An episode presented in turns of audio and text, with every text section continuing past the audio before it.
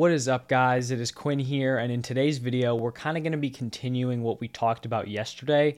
So in yesterday's video I kind of went through the tough calls in round one at the running back position. So we were looking at, you know, should you pick uh, Christian McCaffrey or Jonathan Taylor? In the middle of the first, should you be picking Austin Ekeler or Derrick Henry? And then like later on in the first round, Dalvin Cook or Najee Harris. So kind of just finding these like pairs of running backs who are going in the same range, breaking down the positives and negatives of both players, and then I was just kind of giving my thoughts on where I would go. So in today's video, we're going to do the same type of thing, but we're going to be looking at first round wide receivers. So guys like Cooper Kupp, Jefferson, Chase, Davante Adams, and Stefon Diggs. If you guys enjoyed the video, do me a huge favor, hit that like button and subscribe to the channel. But let's just jump right into it. And honestly, here, starting off with Cooper Kupp, there's really not like a second option who's really competing with Cooper Kupp. Kupp seems to be like the clear number one in basically every set of rankings on every single fantasy platform. So I'm not going to compare him against another wide receiver. I'm just going to go through his pros, his cons, and then kind of talk about whether or not I would take him over guys like Jonathan Taylor or CMC, because all three of those players are kind of going in the first three picks, pretty much locked in.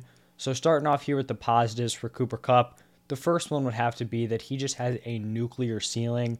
We saw it last season, averaged 25.9 PPR points per game, caught 145 passes, 1,947 receiving yards, and then 16 touchdowns.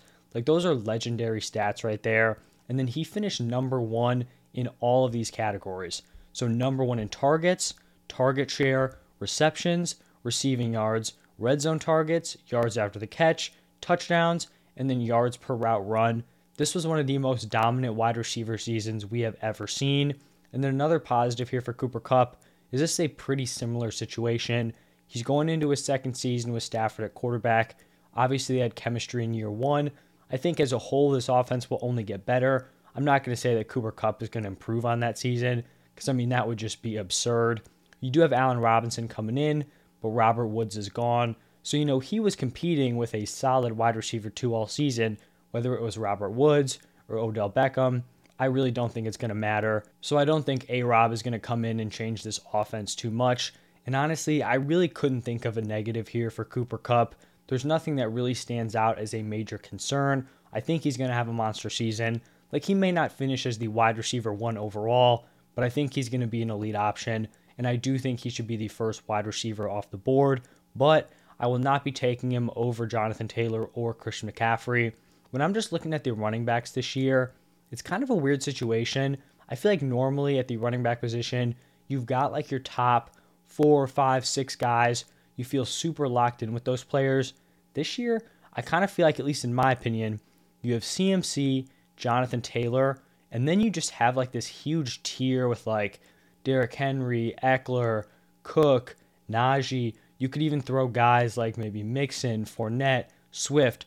You have all these options. So I don't really want to be taking my RB3 at like the top three picks because I'd much rather go with a guy like Cooper Kupp. And then I would even consider like that next tier of wide receiver with Justin Jefferson and Ja'Marr Chase. And those are the players that we are going to talk about next. So starting off here with Justin Jefferson, on the positive side, the man has just had historic production to start off his career. He averaged 17.1 PPR points per game as a rookie, followed that up by averaging 19.4 PPR points per game in his second season. He has the most receiving yards and most receptions through two years in the NFL. So, I mean, the dude is just on a historic pace. He's an absolute baller. And I think another really positive here is that the dude just has straight up wide receiver one potential. Looking at last season, 108 receptions, 1,616 receiving yards, and then 10 receiving touchdowns. It looks like the Vikings are going to be more pass heavy this year. Obviously, that's going to help Justin Jefferson. He is just on a crazy upwards trajectory. I think he's bound to just see a massive season soon. Like in Justin Jefferson's career, he's going to have at least one season where he's like 24 plus points per game. I don't see why it doesn't happen this year. And I really couldn't pinpoint really any like negatives here for Jefferson. I guess if you wanted to nitpick, you could say like, oh, he hasn't finished with like a 20 plus point per game season. But I mean, like, what are we looking for here? He's played two games in the NFL. I mean, two seasons in the NFL, and he's been fantastic in both of them. So I don't really think there's any fair kind of negatives here for Justin Jefferson, and I think he's a fantastic fantasy pick. Moving on to Ja'Marr Chase, another one of his positives is he also has had historic production, obviously through one season, but I mean 17.9 PPR points per game as a rookie, that is crazy. Second most rookie receiving yards ever, second most receiving touchdowns ever. He's on an elite offense attached to Joe Burrow, you know, one of the future best quarterbacks in the NFL. He's probably locked in like top eight quarterback right now. The Bengals were number nine in team points per game. You know, this offense is only getting better. They saw major offensive line upgrades. You also just have a very young offense in terms of like skill positions. So Burrow will continue to improve. Ja'Marr Chase is just going into year two, Tee Higgins into year three. So this offense is definitely on the rise. I also think they could shift to a more pass heavy attack. If you look at the strength of this team, they now have a solid offensive line, so Burrow shouldn't be getting killed back there. And then you have Ja'Marr Chase, Tee Higgins, Tyler Boyd. Like these are very, very strong weapons. They're only 20th in pass attempts per game last season. So I do think we could kind of see that flip here. Now I do think, you know, for Cooper Kupp and Justin Jefferson, I couldn't really come up with any like fair negatives for them.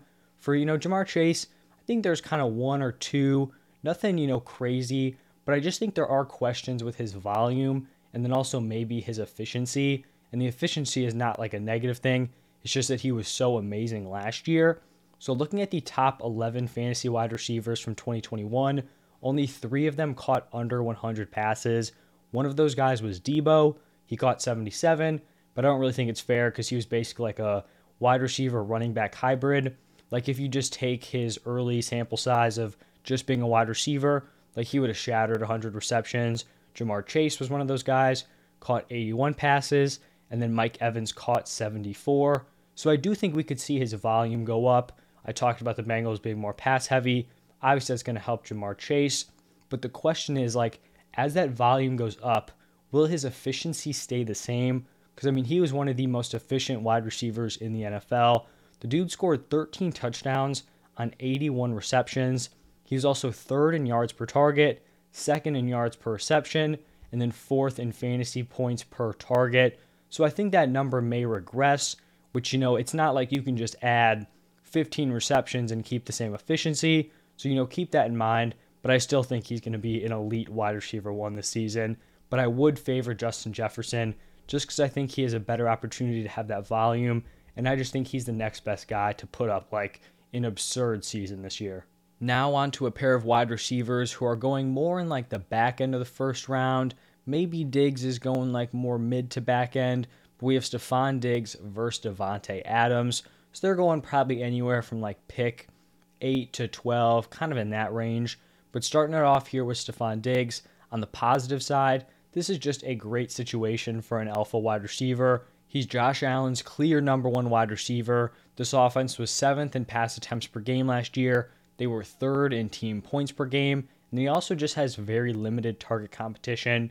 You're looking at a guy like Gabriel Davis to be the wide receiver two. Like he's really done nothing besides that one playoff game. You have a guy like Dawson Knox at tight end, but I mean like Stefon Diggs really could be a target funnel this season. Another positive is that he just has proven upside. Like we saw in 2020, the man averaged over 20 PPR points per game, 20.5. So we know that's kind of in his range of outcomes. And he just has, you know, legit wide receiver one ceiling. Like he could totally be a top three option this year, if not better. On the negative side, he is coming off like a semi underwhelming 2021. We saw his point per game number drop from 20.5 to 16.8, and this was really like a direct result of an efficiency drop. So in 2020, Diggs saw 166 targets and he caught 127 of those. In 2021, he saw 165 targets, so I do believe he played in one more game. But like those target numbers were very, very similar. But instead of catching like 127, he only caught 103. So this could potentially be like a he's getting a little older, maybe slight regression in ability, but it's also just totally possible that, you know, efficiency isn't necessarily sticky from year to year. So that number could bounce back up to, you know, the 2020 efficiency or it could kind of even out like between those two numbers. But I still think, you know, he should be regarded as a high end wide receiver one. Now moving on to Davante Adams. For the positives, he could arguably be the best wide receiver in the NFL. I don't think anyone could argue him outside the top three. I wouldn't, you know, push back if you had him as the wide receiver one. So talent is clearly not going to be an issue here. We also know that he has a wide receiver one ceiling. We saw it in 2020, finished as the wide receiver one. He was the wide receiver two in points per game last year. So I think a lot of his production this year is going to come down to whether or not he can adjust to this new situation. I think it's clear this is like a team downgrade, you know, for Davante Adams, but this is definitely not a bad situation. The way I kind of look at it is he's basically going from like a great situation, like one of the best ones in the league, to a really solid one, right? Like the Raiders, it's a good landing spot, but it's definitely a fall off from the Packers, right? Because he went from being the wide receiver one with really like no target competition with Aaron Rodgers to now he's the wide receiver one with some decent competition, you know, Darren Waller, Hunter Renfrow, and then he has Derek Carr throwing him the ball. So you do see some like minor downgrades there. And I just don't know if he's going to have the same volume that he saw last year with A Rod. So uh, Davante Adams was second in the NFL with a 31.6% target share, and then he was first in the NFL with a 35.3% target rate. So he was targeted on like 35% of his routes. That is insane. I don't think those numbers stick. You know, now that you have Darren Waller, Hunter Renfrow in the picture, that Packers offense was just like entirely run through Davante Adams as receiver. Obviously, you had guys like Allen Lazard, MVS, Aaron Jones, like they were involved, but Davante Adams was definitely the guy. So I do think regression is likely in those, you know, categories, but I still think he has elite upside. And honestly, like it seems like Stefon Diggs is kind of consistently going a few picks ahead of Davante Adams. I think they're very, very close. I really feel like you could go either way. But if you're asking me, like, would I rather pick Stefon Diggs at pick eight or kind of sit back and pick Davante at like pick 11, pick 12? I'm definitely taking that few pick discount. So if I'm up at 10, I feel like it's like a 50 50 shot, Diggs or Davante Adams. Both are great options. So I'm not even really going to make a call here. But those are like the tough calls. Obviously, we had Cooper Kupp as like the clear top option. I'm going Jefferson over Chase. Diggs, Davante Adams, really a toss up for me. So let me know what you guys think about these like crossroad spots. Are you taking the running backs? Are you taking Kupp? You going Jefferson or Chase, Diggs or Davante Adams? Let me know down below in the comment section. That's going to wrap it up for this one. Thank you all for stopping by, and I'll see you guys in the next one.